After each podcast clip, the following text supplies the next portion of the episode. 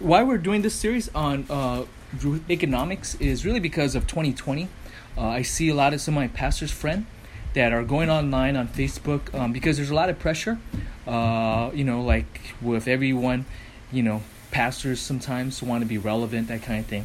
But I feel like once people say things, um, sometimes there's actually really bad economics or even political view. And I feel recently there's been a lot, because of politics, people sneaking in things that um, from the world that might not be the best things, and actually it could be very hurtful, okay? Um, so I know oftentimes you see a lot of churches, um, you know, they talk about issues like gay marriage and abortion.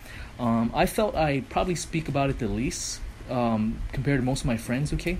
Um, like fellow peers that graduated from seminary, and also because Pastor Ling um, has preached on this a lot.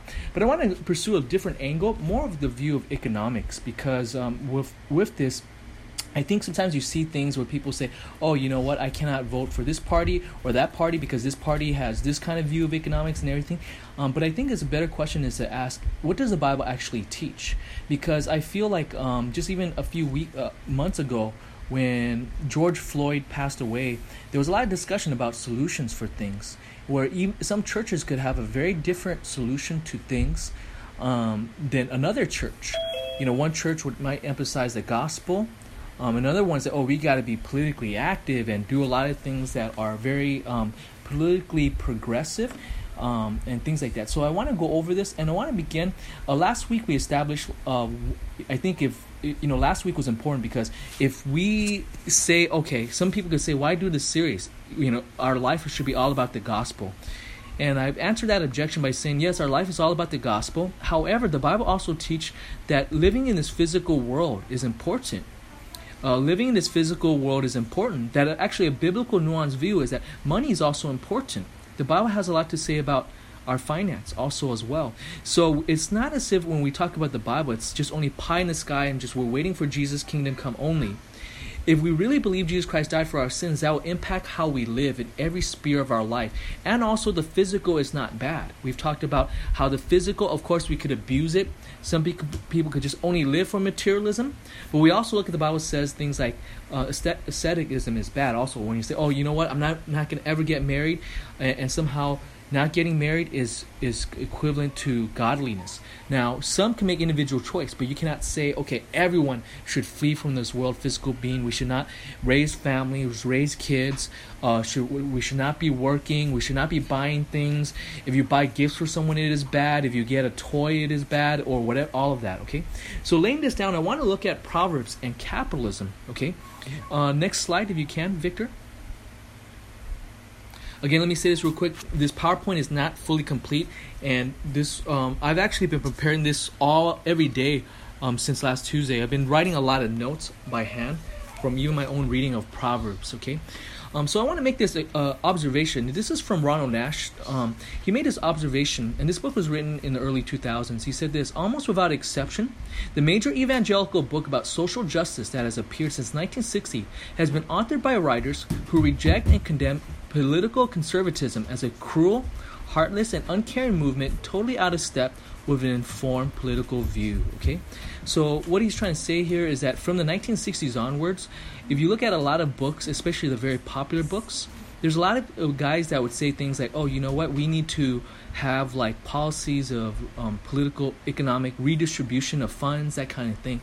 And saying that, okay, if people hold to um, uh, a Christian conservative view of economics, it might be a totally um, bad thing.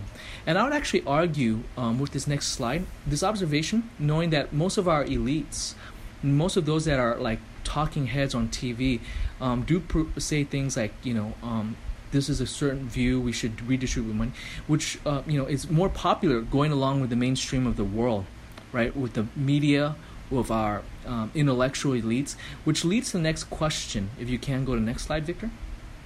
You guys can still hear me? If you guys could give a thumbs up, yay or nay. Okay, thank you, Jin. Okay, which leads to two questions. Is capitalism, as one of the things that Christian conservative cherish, is it unbiblical?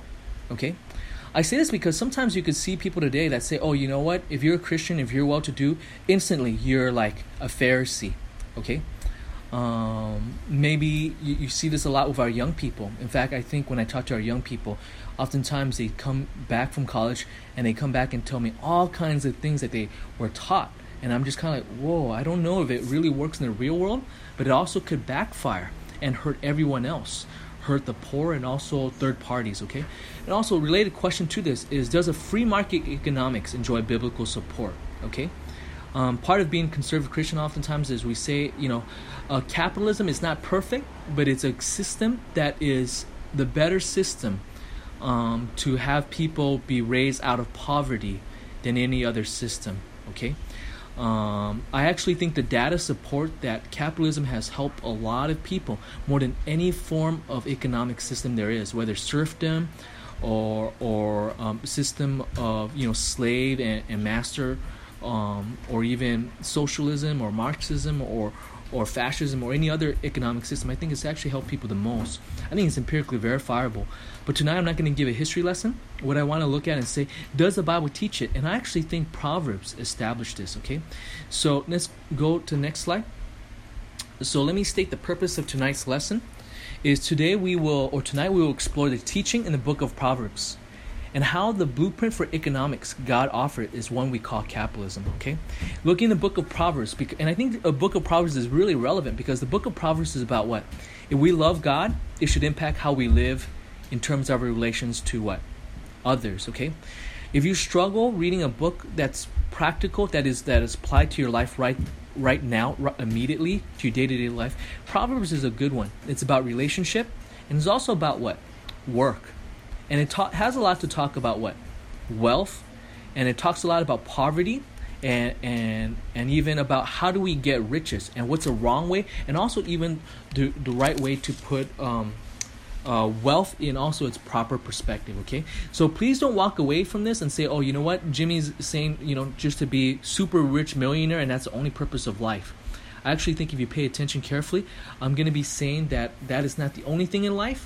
But we cannot get rid of the weight of system to make uh, a living that we call capitalism and discard it. In fact, I think Proverbs teaches, um, because it is relevant, to, it talks about things that are economic. You're going to see that actually it offers a system that's most approximate to what we call capitalism, okay? To what we call capitalism. Now, when I go over this, I know people will probably have so many objections in their minds that, what if someone says this? What if someone says this? But I, um, just save that, and as we go on, I hope with the series we might answer, and even maybe perhaps some of it tonight. Okay, you guys can still hear me? Thumbs up, you guys can still hear me? Okay, thank you so much. Okay, um, so let's go on to the next slide. So before we even defend it, I want to ask and def- uh, ask what is the definition? Uh, what is the definition of capitalism? Of all the books I've looked at, there's a lot of biased ones, that, that kind of thing. I actually think this is probably the best one, okay? The definition of capitalism. And, of course, we're going to talk a little bit about this for, you know, for, for the next three minutes or so, okay? This is the definition, okay? It's an ideal market economy. Market means when you go to a market is not a location, although we call places supermarket, okay? Market is basically um, a process of exchange of goods with people. Okay, let me go on. An ideal market, this is what capitalism is. Quote, an ideal market economy in which people exchange goods and services in an environment free from coercion, that is from, it means force, okay? Fraud, that is lying, and monopoly, and status, that is what we mean by status is government interference with the exchange process, okay? With the exchange process, okay? Um, let me read this again. I think this is very, very important. An ideal market economy in which people exchange goods and services in an uh, environment free from coercion, fraud, monopoly, and status interference with the uh, exchange process, okay? What I mean with all this, let me say this real quick, is I think maybe give a day-to-day example is this. Um, anyone want to buy anything? Anyone who's looking into buying something recently? If you guys could name an item. Anyone want to say an item? You know, no, no, no guilt tripping. You could say it's hand soap. Hand soap. Very good. Thank you, Missus Byrne. That's a very relevant one for us today. Okay, so you want a hand soap. Um, is there a wrong way to go get hand soap? Yeah. Some of the wrong ways that mentioned here is what? Let's just say um, you want it by force. So you bring a hammer a knife, and a gun, and you go to the store, and then you say, "Hey, give me a hand soap or else." Is that a is that a God honoring way of getting goods? Probably not. Okay, um, or by lying, right? You give a fake currency, okay, um, or by monopoly. What is that? Is saying, okay, only one person should be the provider. We don't want that because why? If only one person provide, with no possible option of someone selling it, it's going to get very what? You can't have the advantage of what? Comparing prices, right? And status interference. That is the government saying, hey, you cannot buy this, or you have to set this price or else. Um, maybe on, later on when we go in this series, we're going to say why that could be a problem and hurt everybody, okay? So that's an example of like when you go to a store and you buy it, or you go online on Amazon or whatever, you look for that. Ideally, you ha- hopefully have it where there's no force, no fraud, no monopoly and all this, okay? And no government interference. Let me say this real quick. Some people say, oh, you know what? Um, how come people that believe in capitalism still believe you can still sue people? I would say the interference with the exchange process. That is not interfering with the exchange process, but let's just say someone is lying, right? They say, okay, we're going to sell soap to you, hand soap. But then what they sold you is not hand soap, it's just water. Did they lie to you? And then let's just say you buy a big bulk because you're doing business. You're trying to sell in your store. Let's just say you own a store. And if they make a lie, you, you're no longer having a good exchange of services, good services according to that. You lie, so then you go to court to sue, right? So the court is involved. The government is involved with regulating uh, this, but it's not as if it interferes saying, hey, you must have this price or else, or you must do this, or, or you must sell this to this person or else, that kind of thing. Does that make sense? Okay. Um, if, you, if you have government, too much government interference, the most extreme version is what? Is what is called communism, right? Marxism, where you say the government says, you know what? They tell how much you could sell. They tell you how much you could um, work to get paid for this. Uh, and they tell you how much you could make and, and all of that, okay? So that interference, I would say, is probably not even fully biblical. And not, not to mention it's very hurtful to people. It assumes the government know everything about everybody, right? Okay. Uh, let me uh, go on now to the next slide. Victor, if you could turn to the next slide. Okay, so let me talk about some word about defining things, because if we, again, let me say this real quick. If, if, if it sounds like it's going over your head a little bit, I think as we go over the Bible, you kind of see what I'm talking about. But please understand uh, that Jimmy Lee tonight is not trying to talk about this to be mean, to go over people's head. It's because I, I see this because when I evangelize, by the way, um, you guys know I love the gospel. I share the gospel. When I go to community colleges, evangelize, um, politics gets brought up a lot because sometimes people say, oh, the reason why I reject Christianity is because you guys don't support communism. Then I talk about gospel, but as much as I talk about com- uh, gospel, um, it comes back again to, okay, your Bible's view of things. So we have to talk about, and I'm defining this because sometimes there's a lot of misrepresentation what Christians believe, or even conservative Christians, okay? By the way, I do believe that there are Christians that don't believe in capitalism, that are still Christians, okay? Um, I don't think they're fully biblical, but I don't necessarily doubt their salvation. Does that make sense what I'm trying to say? Okay? But as Christian, we want to be as biblical as possible. So some more caveat about the definition of capitalism. I use this term interchangeably with free market economics, okay? And also I think it should not be confused. Capitalism should not be confused with cronyism. Okay? Sometimes people say, oh, you know what? Business are very corrupt. Look at them. They use the government um, to get all these fortunes. They're corrupt and give bribery, okay?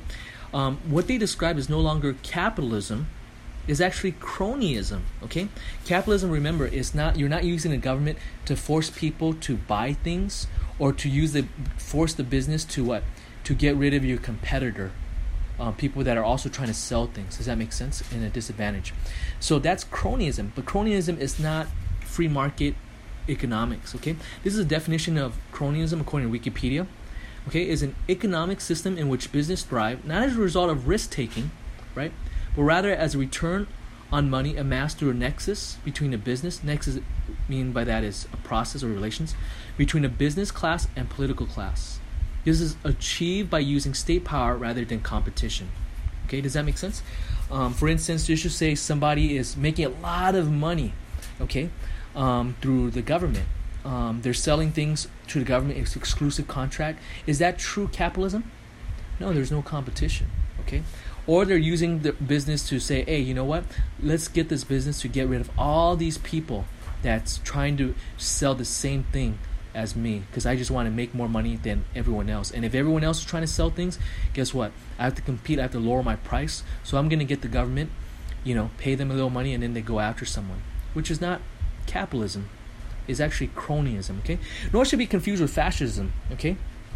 It is a form of government that has a weird relations between government and um, business, okay? Um, an example of fascism is the Nazis, okay? In order to kill all those Jews in concentration camp, there was this weird thing where um, businesses and government merge into this weird thing. It's not communism, where the government and business is the same, but they are still business people that are not government people, but there's this really strange relationship, usually very militarized, where the business say, you know what, we'll help you get rid of certain people or do all these bad things if you pay us. Um, so that's, there's that weird relations, okay? So it is characterized, I'm just going to quote part of it, uh, Wikipedia, is characterized by dictatorial power, forcible suppression of opposition, as well as strong regimentation of society and the economy, okay? It was basically almost like government's running itself like a corporation, okay? Very prominent, what, the twentieth century. You think of like Italy, under Mussolini, you think of uh, Imperial Japan. I think it's a form of that during uh, World War Two, and the most notorious one of all is Nazi Germany. Okay, they're running things almost like as a business model in the way they're go- doing government. Okay, um, but with a, an authoritarian streak. So let me stop at this point. Does this make sense? What I'm trying to say um, with this, as Christian, I condemn fascism. We must say cronyism and fascism is wrong. But the, that's not capitalism per se. Uh, you guys can still hear me? Thumbs up, you guys can still hear me? Thank you so much. Okay. So let's go now to the next slide. Now, thank you, Missus Byrne. Um, all that might be very hard to say, wow, that's so much words. I think maybe the best way is as we go through the Bible, you kind of see, hey, the Bible says this is not a way you get goods and services. And then you look at the Bible and say, hey, this is what the Bible says, how to get goods and services, okay? And then afterward, you would go, um, then see like, okay, the Bible says, in a lot of these goods and services, there's actually four kinds of people in the Bible, okay? Because I want to look at four kinds of people the Bible teaches in the biblical economy. Because some people say, when they go against ca- capitalism, they say, you know what, um, it is unbiblical, it, you know, it is wrong. You should never say there's anyone that's poor. If there's anyone that's poor, it's always because um, the, uh, this economy is bad, okay? Or some people say, you know what, there should be no such thing as rich people. It's ungodly, it's unbiblical, or it's wrong. But the Bible actually teaches there's four kinds of people. If you're looking at the PowerPoint, the, biblically there are what? Unvirtuous rich people. They're unvirtuous, maybe they're persecuting people, um, they're maybe hedonistic or whatever else, okay? But biblically, the Bible also teaches there are such thing as virtuous rich people. That is, they are righteous or they're godly.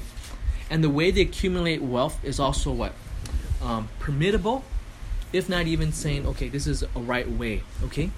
And there's also, biblically, there are also virtuous poor people, okay? Proverbs does teach us there's people that are what? Um, that are wealthy because they are affluent. Um, and also people, you can't say all poor people are, are ungodly. Yeah, at the same time, the fourth category is biblically there are what? Unvirtuous poor people, okay? We're going to look at that towards the end, but we need to look first at the means of getting goods and services, right? A means of getting goods and services. Um, so we're going to look first at our, so these three points. Point number one is we're going to see biblically, prohi- the, the, there's biblically prohibited means of acquiring goods and services that demonstrate capitalism, okay? There's a wrong way of getting what? Goods. There's your hand sanitizer. That is not biblical, and those demonstrate capitalism. Also as well, there's biblical means of acquiring goods and services that do demonstrate capitalism, okay? So let's go to the next slide. By the way, we're going to come back to this later again, um, Jin, because I didn't, I mean, correction, um, Victor, because I didn't finish the whole PowerPoint presentation. But we do have an outline, okay?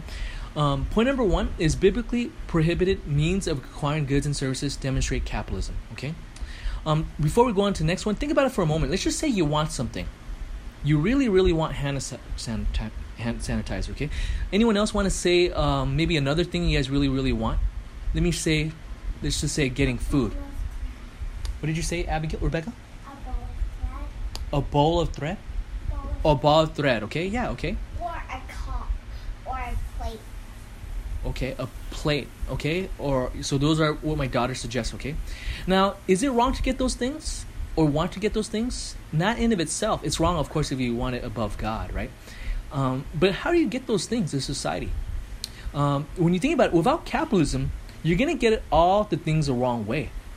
You'll be very tyrannical. And human sinful nature, if nature runs its course, is people get things, what? In all kinds of very unfair and unjust ways, okay? Um, but if it's capitalism, if it's really the exchange of goods voluntarily, to, and there's a spectrum of voluntary too with that, then that means it is what? It is a peaceful way, okay? I think capitalism is actually a peaceful way of acquiring goods that spared a lot of people what? Not only inefficiency, but also spares from what? Violence and unjust in, injustice happening, okay? Let's go to the next slide. So this is one means of acquiring goods that is condemned by Scripture, which is by coercion or by force, okay? Um, if you guys could turn with me to Proverbs one nineteen, okay, at this time. Christopher, would you be able to read uh, Proverbs one nineteen for us? Proverbs one nineteen. Yes. Such are the ways of everyone who is greedy for unjust gain. It takes away the life of its possessors. Okay. Notice here in Proverbs one nineteen, is ta- notice the word violence appears, okay? Um, it's saying about those that want to get things by violence. Is that approved or disapproved by the Bible? What do you guys think? Yeah, it is uh, disapproved, right? Um, earlier in verses eighteen, these are people that are lying, wait in ambush, right? And yet God is saying, hey, you know what? They're one day going to have their own life taken away also as well, okay? Um, Proverbs three thirty-one, could I have um, Mister Burton, would you be able to read uh, Proverbs three thirty-one if that's possible, if that's okay?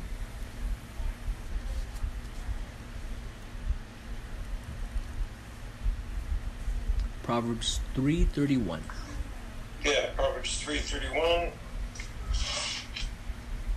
While we wait, Caleb, would you be able to also read do later not, on? Next? Proverbs three thirty-one, do not envy a man of violence. Yeah. So and it's, do not choose any of his ways.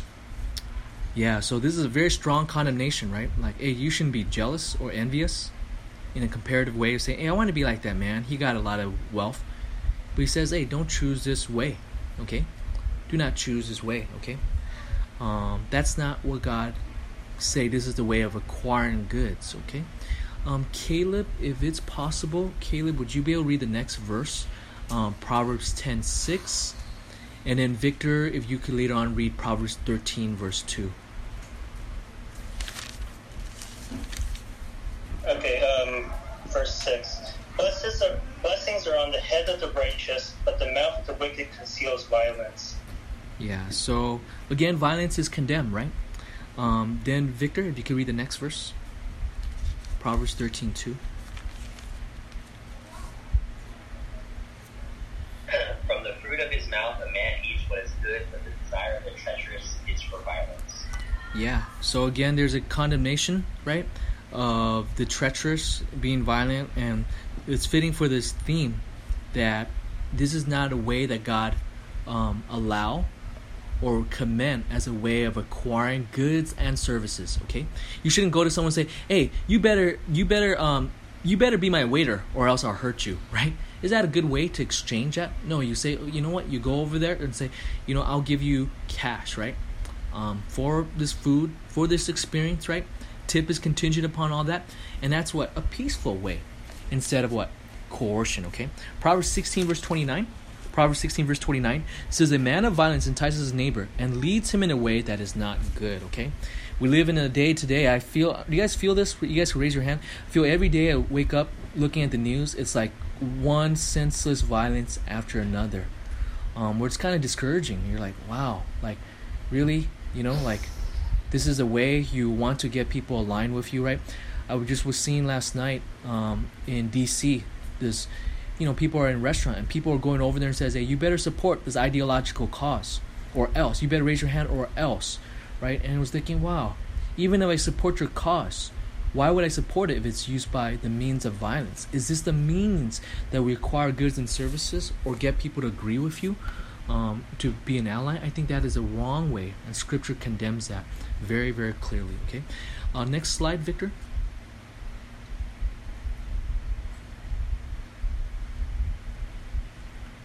Okay, fraud. What do you mean by that? Is by lying. Okay, um, does the Bible allow lying? Is a means of of acquiring uh, riches? Like you lie to someone. Let's just say you're trading something, um, and you lie. Is that a good way to um, gain prosperity by fraud? I would say the answer is no. Okay, let's turn real quick to Proverbs twenty verse seventeen. Um, if I could ask, is it possible, Jin? Would you be able to read Proverbs twenty verse seventeen? Proverbs twenty verse seventeen.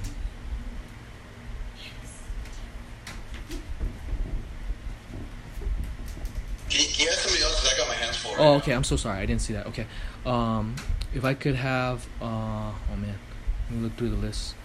Uh, Missus Burton, would you be able to read Proverbs twenty verse seventeen? Okay, Proverbs twenty verse seventeen. Food gained by deceit is sweet to a man, but afterward his mouth will be filled with gravel. Yeah. Again, looking at this, it's seen in a negative light. God's word sees this as a negative light, that when you're to gain a way of living is by lying. Um, that is problematic, okay? Um, Leanne, if possible, would you be able to read Proverbs twenty-one, verse six, Leanne? Proverbs twenty-one, verse six. The getting of treasures by a lying tongue is a fleeting vapor and a snare of dust. Yeah, again, seen negatively, right? He's even saying, hey, this is a pursuit of, of death, okay?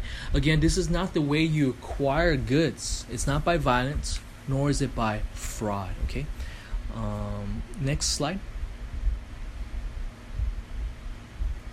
Is that it? Okay, actually, if you could go, if you could go back three slides, go backwards, sorry. Because this is where I think I finished this slide, okay? So the rest of the time, we're going to be looking at this point, okay? So this is also where you see this is not the way you acquire riches is by that, okay? And I would actually even go on and say the way you acquire goods and services, it should not be by monopoly and statism too. Statism or, or you know, using government interference. And the way I established that is actually turn with me real quick to Proverbs fifteen, verse twenty-seven, okay? Um, this verse is, I think, is very important. Rebecca, would you be able to come over and read Proverbs fifteen, verse twenty-seven for me? Uh, Proverbs fifteen, verse twenty-seven. Okay.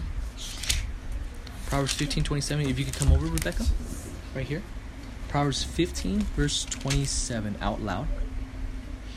He who pro- profits. Profits.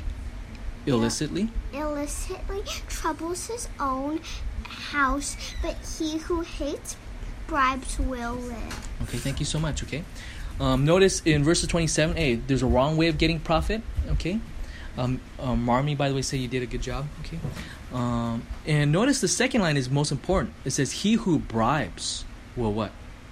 Uh, you know, he who hates bribe will live." Again, it looks down upon bribery. Okay, it looks down. God's word does not see the, uh, bribery in a good way. Okay. Um, so the way you bribe is often what? You might bribe other what? Business. But you also bribe what? The government. The government to take your cause, okay? Um, I don't have time to establish this, um, but I actually think monopoly is only possible, you look at history, whenever there's government interference involved, okay? The only exception is what they call in the economics local monopoly. That is, let's just say you're in a small town, there's just only one Chinese food restaurant. Right? That's not a true monopoly.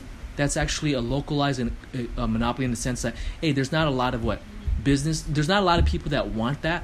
So it's just the only one de facto. But let's just say there's an increase of people liking Chinese food.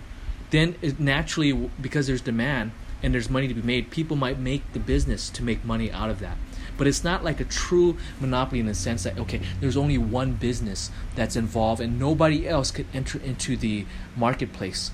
Uh, to do business and to give that good or services, okay? Um, I think when you look at the history, it's always with government interference, and that's actually prohibited because what? Bribery is spoken negatively, okay? Turn with me also as well to Proverbs seventeen, verse twenty-three.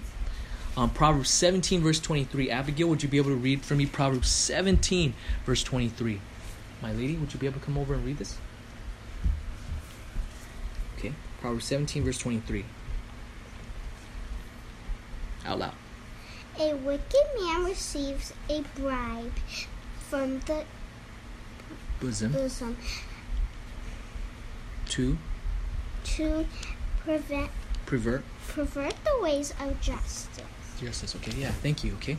So here we see, um, in light of this, okay, um, that actually the wrong way is, again, bribery.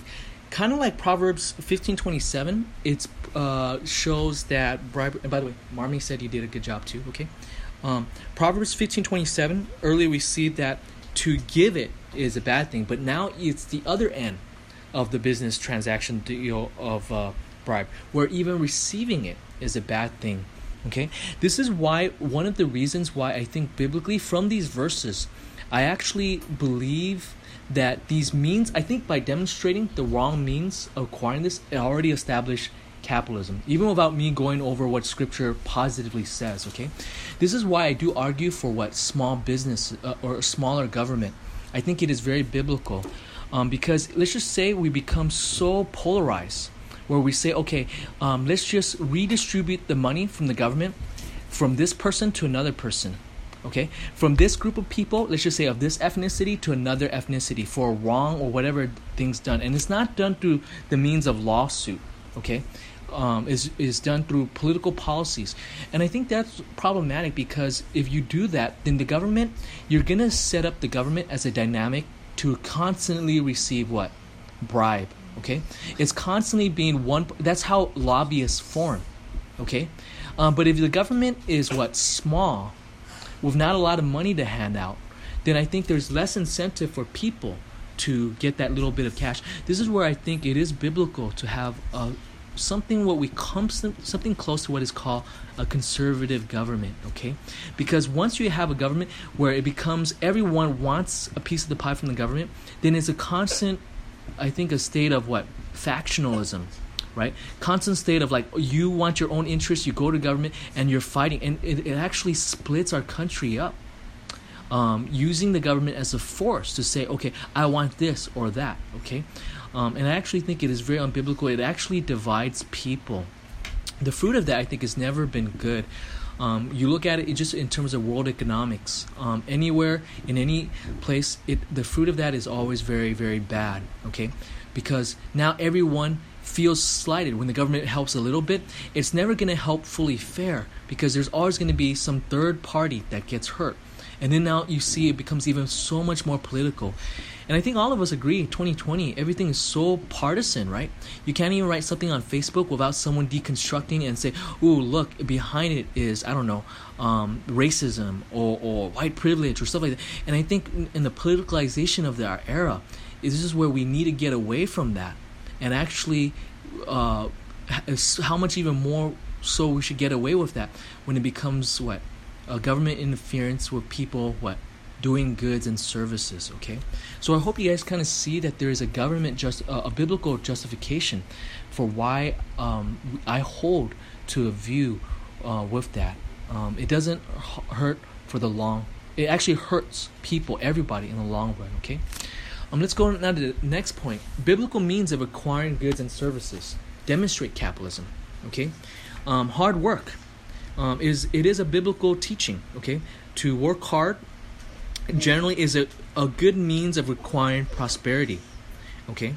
It is uh, one mean, okay? Now, hard work is not the only thing that is there, okay? There must be other things, for instance, um, that's involved, maybe even uh, information, right? Skill sets, that kind of thing. But it is definitely one mean, okay? In fact, I think statistically it's shown, um, anyone that works more, the more hours you work, the more money you make money, all across the board, okay? Um, whether you're the lower quadrant of the uh, of our U S economy or the upper quadrant, anyone with, if, within the same quadrant, that is the lower twenty-five percent, let's just say, of of our country's uh, um, what do you call it? Um, financial income. When you look at that lower twenty, uh, twenty-five percent, who even the lowest one, those that work more hours are going to be what? Going to be naturally as a rule of law, um, economic rule, is going to make more money than someone that works less hour, okay? Um, same thing also as well. If you look at the next quadrant, let's just say the next lower twenty-five percent, right? Same thing also as well in terms of those, and vice versa. Those with the upper and low, all that, okay? And it is biblical to work hard, okay? Turn with me real quick to Proverbs ten four. Proverbs ten four. If I could have someone read that. Um, Ben Wartz, would you be able to read out loud Proverbs ten four for me so I could catch my breath and drink water? Oh, Nancy, would you be able to get water? I'm sorry. Proverbs ten four. Ben Wartz. All right. Proverbs ten four. Hold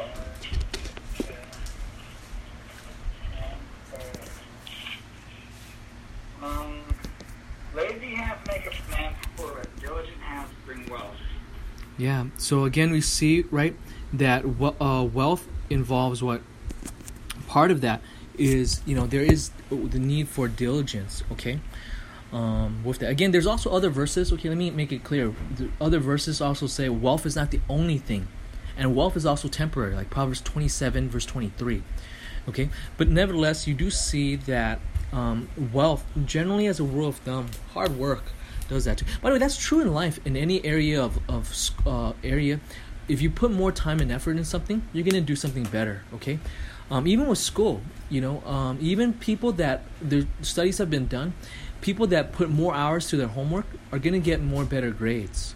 Now, that doesn't mean everyone learns the same. Some people learn very smart, and they get their homework done fast. Some people, probably like me, take a long time. I take a long time finishing my homework. I translate my Greek and Hebrew is about at a rate of an hour um, per verse, okay? Um, go ahead. Also, it, it dependency on ability as well. Like, people's abilities vary as well. So yeah. Yeah, there, yeah, so there's a lot of, um, there's a lot of factor, okay? There's a lot of factor, but in general, as a rule of thumb, hard work, even for those that struggle, the more hours they put in their homework, the more there is a correlation, even from studies. The more hours they put, the more they do more better in terms of outcome, even with school, even if it takes them a little bit longer, okay? So hard work, um, I mean, there's many verses, okay? I'm going to list them now for the sake of time for the other point, okay? Proverbs twenty-one, verse five, if for those taking notes. I'm not going to look at all these, okay? Proverbs twenty-one, verse five.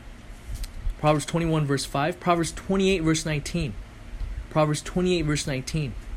Proverbs twenty-eight, verse nineteen. Um, Proverbs twelve, verse eleven. Proverbs twelve, verse eleven. And Proverbs twelve, verse fourteen.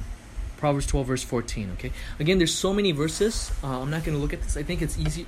Um, you might say, Jimmy, why is it out of order? It's because it's literally what I've been doing is I just read straight to the book of Proverbs and just start correlating right down.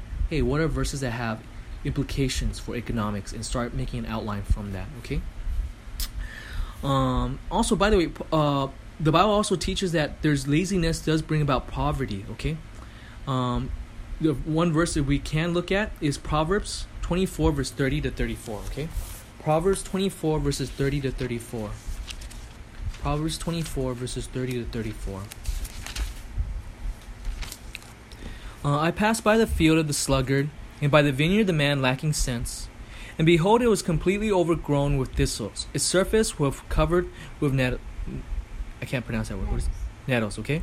And its stone wall was broken. When I saw, I reflected upon it. I look and receive instruction. A little sleep, a little slumber, a little folding the hand to rest. There your poverty will come as a robber, and you want, and your want like an armed man, okay? Basically saying your needs is coming to you, almost like, what, holding you hijack, okay? And, you know, there's other verses. Again, let me, I'm going to jump the gun a little bit. There's other verses that also say there is such thing as a virtuous poor because maybe of oppression or because of, you know, um, certain ability or handicap. Um, but as a general rule of thumb, this is a, a illustration of someone that's what? Probably capable, but is impoverished because he is what? Not putting the work, okay? Um, not putting, I mean, he, this man, if you look at this, this man has, has been given capital of what? Capital basically means resources that's able to make what? Living and goods and services for others, okay? This guy has property. I mean, he, he's not keeping it up, and therefore he's one that's now what? Impoverished, okay? Also, I think scripture shows in general rule of thumb, acquiring wealth uh, takes time, okay? Uh, you know, acquiring wealth takes time. Acquiring wealth takes time, generally as a rule of thumb, right? Okay. Um, you guys could turn with me Proverbs thirteen, verse eleven. Um, Eric, is your computer able to, for you to read out loud? If not, you could just say no, okay? Proverbs thirteen, verse eleven. Proverbs thirteen, verse eleven.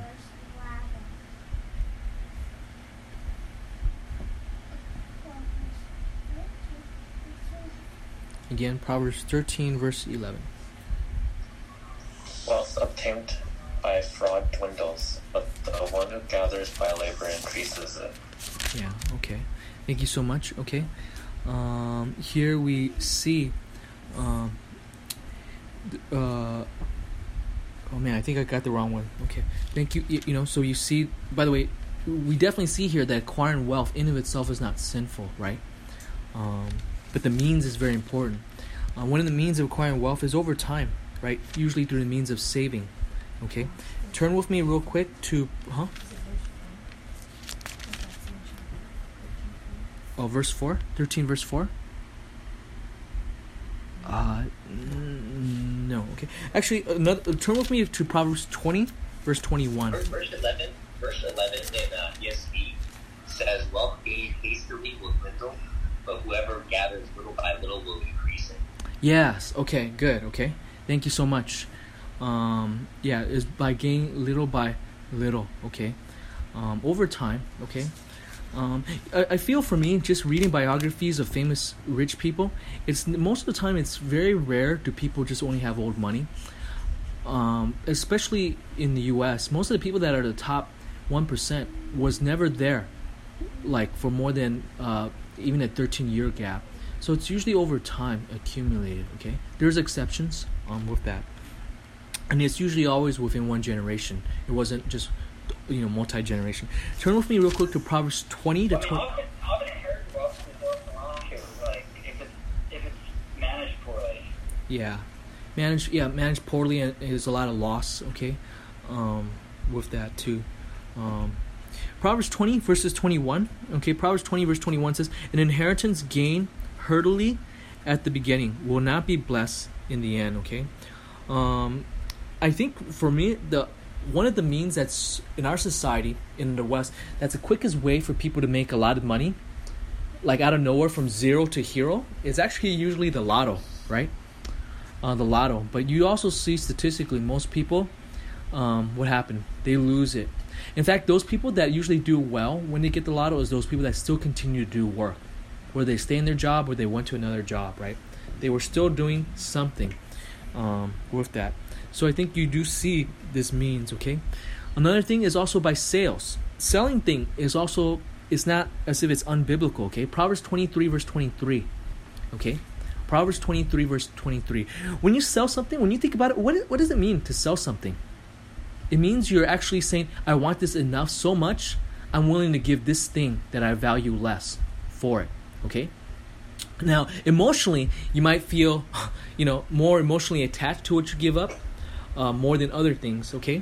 But still, you see what, when you sell things, when there's a transaction business-wise, it's this person says, you know what, I have a lot of shoes that I make. I'm willing to give this up for this amount of money. And that person says, I have this money, but I value having a shoe enough, whether so that I could do well, good health, so I could actually go to work, except that I'm willing to fork it out, okay? But it's not an unbiblical thing. Now, there's some economists out there, Marxists and stuff like that, and unfortunately, there's even some Christian in the name of social justice say they make it as if selling thing is a bad thing, okay? But biblically, it's not a wrong way. It's not like totally seen as unvirtuous. Proverbs twenty-three, verse twenty-three says this. Proverbs twenty-three, twenty-three, this is what God's word says. For the Lord will plead the case and take the life. Whoa, sorry, wrong one. Proverbs twenty-three, twenty-three. Buy truth and do not sell it. Get wisdom and instruction and understanding. Okay? So here is saying, hey, buy God's truth. By the way, part of good business is also you want to have, what, in capitalism, information is a valuable commodity too, right? And it's not just only physical goods with that. So here, you know, truth is very important, even for business, even for Christian life. You want to know what God's word really says, right? Um, so it's valuable. And it's even saying, hey, it's even worth buying, okay? It's even worth buying, okay, with that. So you see the art of uh, the um, the process that we call selling things or buying things even itself is not what? Sinful. Okay? Turn with me also as well, Proverbs thirty-one verse twenty-four. Proverbs thirty-one verse twenty-four. Okay? Proverbs thirty-one verse twenty-four. Okay? Um, Proverbs thirty-one verse twenty-four. If I could have uh, Christopher, would uh, would you be able to read Proverbs thirty-one verse twenty-four? Sure. She makes linen garments and sells them. She delivers sashes to the merchant. Yeah. So we see here Proverbs, you know, again, in context, Proverbs thirty-one is talking about a noble and godly wife. Part of the many things that she does, she takes care of her family. If she also is what? Involved with business transaction, right? Um, she's selling things. What is she selling? Clothes, okay?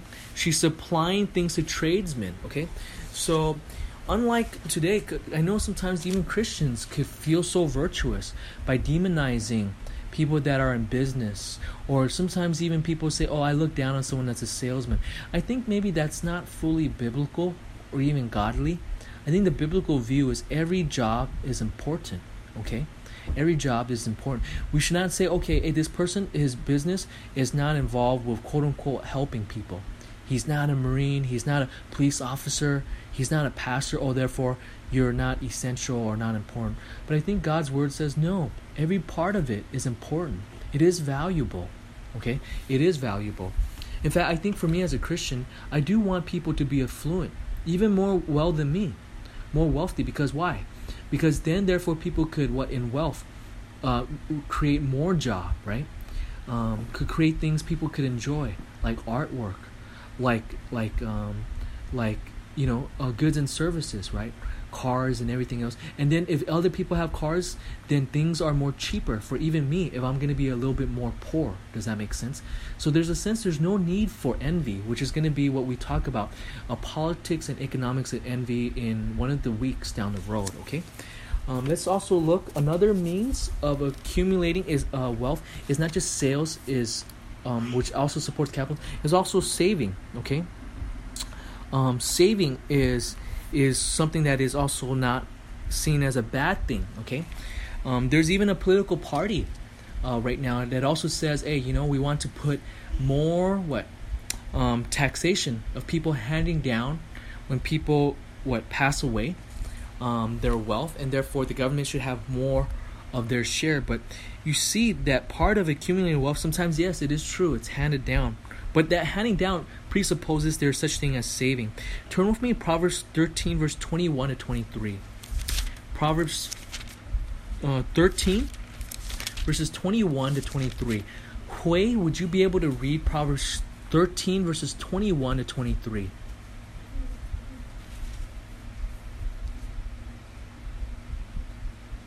Proverbs thirteen, verses twenty-one to twenty-three. Misfortune pursues the sinners. The prosperity is the reward of the righteous. A good man leaves an inheritance for his children's children, but a sinner's wealth is stored up for the righteous. Poor man's field may produce abundant food, but injustice swept it away. Yeah. Thank you so much. Okay. Um, here it does show, I want to focus on verse twenty-two, right? You know, that, hey, sometimes there are those that, you know, not everyone that leaves wealth for their children, you could say, is ungodly. Because here it says, a good man leaves what? An inheritance for his children. And even his children's children, okay? Um, and even the wealth stored up for this uh, sinner sometimes is transferred to the righteous, okay? Uh, with that. So you do see that saving is one way of people, what, accumulating um, riches, right? Accumulating riches. Um, um, I did read a book Uh, some time ago about how um, in looking at America's Millionaire, it's not what we picture, you know, like we watch T V, reality T V show, right? There's reality T V shows, I've never watched it, I've only heard about it, right? Keeping Up with the Kardashians, where we picture every millionaire lives like that. And his book actually was saying about how most millionaires are actually in America, or un, uh, the author was so surprised, were actually quite frugal. Um, that they even uh, spend less, you know, you know, like those um, really expensive suits. There's been studies that's been done. People that wear things like they, we call it million dollar suits. It's actually less millionaires buy it. It's actually more people that don't make millions buy it. Okay, I think I actually think in our country um, the income gap, even though there's might be a lot of gap, but I think people's access to goods and services um, is a lot more equal than you realize, okay? In fact, I think a lot of things that are really nice is sometimes purchased by people that is not of that class, quote unquote, but somehow they're able to access that through wealth and through loans over time, that kind of thing, okay? Uh, with that, so here we see saving, okay? Um, saving is a big means of accumulating. Um, for my wife and I, the way we live is always give first, save, spend. Give, save, spend. Soon as paycheck, I think that's a biblical Christian model. Give, then save, then spend. And I think God honors that, okay? Um, so in light of this, let's now go over four kinds of people in a biblical economy. And this is why I say this is very important is this. What I've just taught right now, there are going to be people. This is, you know, I think twenty twenty, this is my most controversial teaching. But please understand, I'm not trying to be controversial to be mean. It's because I think if we have the wrong view, if we're driven by envy, then we have class conflict. And that could create more problem as we'll go over the next few weeks, okay? I'm doing this, by the way, as someone, um, I'm not bragging, I, I, I'm not trying to brag or anything. But, you know, growing up, you know, we were very poor. My parents was, you know, we grew up in the Kingerman Projects in El Monte.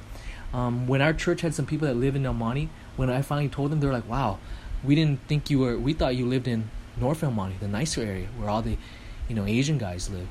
But you know what? This is one of the things I am actually very grateful for this system, a biblical economic system. Again, it's not perfect in our world, but one of this is, I think, is this is the greatest way of people getting out of poverty. Um, than any other. I'm so glad I don't live in the feudal system, okay? I'm so glad, you know, my parents are very glad we don't live in a Marxist system, okay? So sometimes people would say the system that I'm teaching, not only do they misrepresent it, sometimes they would also say, hey, but it's not good. It's still not good because under the system, then are you saying people that are not hardworking, that, hey, that means that there might be such thing as unvirtuous poor? And then in their system, they think it, politically, there is no such thing as, well, every poor person is virtuous, right? And every person that's rich is like ungodly. So I want to look at these four groups of kinds of people to show that if your objection to capitalism is because of any of those classification, then this is not what the Bible teaches. Because the Bible teaches there are four kinds of people. There's the unvirtuous rich. There are such thing as, secondly, as virtuous rich. There's also the virtuous poor and also yet unvirtuous poor. When we look at these categories, I would actually say that our society today downplay the virtuous rich as a category. And they also downplay the idea. It's almost politically incorrect and almost taboo to say there's such thing as what? The unvirtuous poor. But again, please don't throw stones at me. I'm saying the Bible does teach us actually such these things. By the way, let me say this also as well. Just because I teach this does not mean therefore you go and easily say, oh, you're you're poor, therefore you're right away automatically you're ungodly and rich. Um, even growing up, there's been people that I've also felt like kind of were looking down on me, for instance, or my family with that. So we have to be very careful, okay? None of these things should be justifying bigotry. Okay, I hope you guys hear the tone of my voice very clearly, and when teaching, my desire is to be biblical. It's not to be bigotry. Okay, uh, you can't say therefore someone's rich right away. You look down and say, "Oh, that's because you have it well," and there and therefore look down upon them and say, "My journey of life is more uh, harder, and I have much more experience." Yeah, that's true, but there is such thing as virtuous rich and unvirtuous um, rich also as well. Okay. So I hope you understand. I'm not trying to teach this to say it's easily discernible, okay? It's not. E- I would actually say it's very. It's almost inscrutable sometimes too, okay? Um, because we're all born. By the way, you guys realize in nature, we're in nature is very. Well, maybe we'll cover this too. Nature, we're born in a very what naturally unequal thing, but we're trying to achieve that, and I think the best means is the means that I've said earlier here. Now with government redistribution and all that kind of thing, okay? Unless you want us to be equally poor. But let's go on. There's four uh, categories, okay? There are such thing as unvirtuous rich, unvirtuous rich, okay? Turn with me real quick to Proverbs nineteen ten, okay? Proverbs nineteen ten. Uh, could I have, um, Proverbs nineteen ten, could I have Leanne read that for me? Proverbs nineteen ten.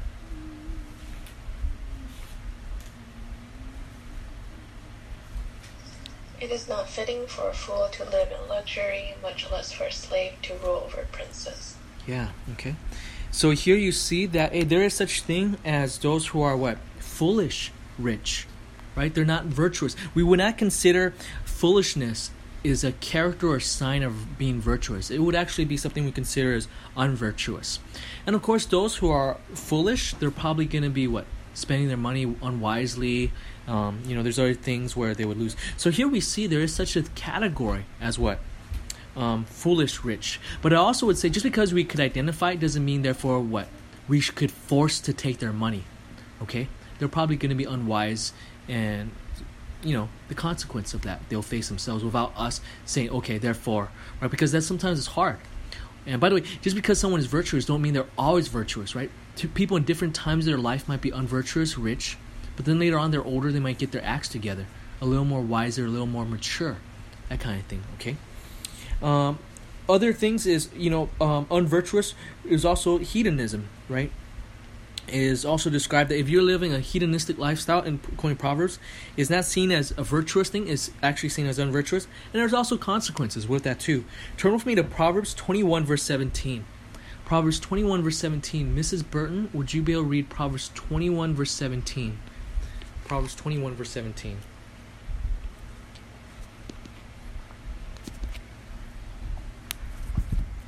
Proverbs twenty-one, verse seventeen. Yes. He who loves pleasure will be a poor man. He who loves wine and oil will not be rich. Yeah, so you see that, okay? Um, again, re, uh, showing the category very clearly that is what? There is such thing as unvirtuous rich. There's also virtuous rich, okay? I'm going to step up a little bit quicker, okay? Uh, turn with me real quick to Proverbs fifteen, verse six. Proverbs fifteen, verse six. And I'm going to just read this for the sake of time, okay? I want to show you that there is such a category as those that are what? Virtuous and are rich, okay? So it is not, if you look at um, the economy through Marx's lens, you would say anyone that it has more is what? Is like almost committing the unpardonable sin. But Scripture makes it clear that what? That is not biblical, okay? Um, Proverbs fifteen, verse six. Proverbs, sorry, Proverbs fifteen, verse six, this is what God's word says, okay? Um, Great wealth is in the house of the righteous, but trouble is in the income of the wicked, okay? Again, remember, sometimes when we look at people's life, we only take a snapshot. You say, hey, why is this ungodly person still has a lot of money? Well, that's at this stage in life. And w- nobody stays equal, you guys realize? Or no one stays in place. People are always fluctuating how much we have, right? I'm going to go after dinner tonight, grab a dinner, and I'm going to be short, what, I don't know, ten dollars, right? So no, money is, is not stagnant. People's thing. So we can't just take a snapshot and just say, oh, therefore it's frozen, therefore always. The rich will always be rich, the poor will always be poor, the unrighteous will always be... No, Scripture says eventually there is an outcome with that. Also notice here, there is such thing as people that are righteous and do they do have what? Valuable possession, okay? Um, for the sake of time, I'm going to go much more faster. Third category, there is such thing as virtuous poor. You can't say anyone that everyone that's poor is because oh you're wicked and ungodly and therefore you deserve it. Okay, no, there's no such. It is, that is not a biblical category. Turn with me real quick to Proverbs um, nineteen, verse twenty-two. Again, Proverbs nineteen, verse twenty-two. Proverbs nineteen, verse twenty-two. This is what it says. Um, what is desirable in a man is his kindness, and it is better to be a poor man than a liar, okay? It's saying here is a comparison, saying should we lie? Remember, lying and fraud is not a God-honoring way of what? Possession, of accumulating wealth or, or acquiring goods and services, and saying what? It's better not to what? To lie. It's better not to do that. In fact, if someone is to be less affluent, right? Part of being uh, poor or rich is actually a relative term. It's a comparison, term of comparison, according to an average, according to a median, or according to what? Another individual. So in this, you see that in light of this, hey, there is such thing as what? The virtuous, um, less affluent, which we might even call the virtuous poor. Okay, and also there's biblically there are those who are unvirtuous poor. Okay, also as well. If you guys could turn with me real quick, um, I mean there's so many. Okay. Um, one is through right through the means of what? Of laziness, right? Of laziness. Um, turn with me real quick to uh, Proverbs twenty-six. verses thirteen to sixteen. Actually, uh, Proverbs twenty-two. I'll just look at Proverbs twenty-two, verse thirteen. Just shorter verse, okay? I mean, there's so many of this. Um, the sluggards say there's a, what? Lion outside, and I'll be killed in the street, right? Um, who's, one who's sluggard, who's lazy, is, is not going to be, what? Going out there and making, what? Um... Of, of being affluent. So you see, there's many of this, okay? In fact, Scripture talks a lot about the consequences of those that do not work hard, okay? So you see, there is such thing, even though it's unpopular. And I think the liberals sometimes do have things right. Like, you cannot automatically knee-jerk says everyone is, is what? Is rich. You don't want to be that kind of incompassionate conservatism. But at the same time, I also think it's important to realize, yeah, there is such thing. It's hard to tell, and I actually think this is one of the reasons why I argue that government policies is very di- dangerous to say to help people, because they, it's hard to make a distinction. When the government does something, people then say, hey, we have a right to that, or we don't have a right to it, or th- things like that. And what it, it's hard with that. So I think at least with this thing, we establish there are these four kinds of people. All these points we covered tonight, I think, does establish a biblical um, support for capitalism. Uh, with that.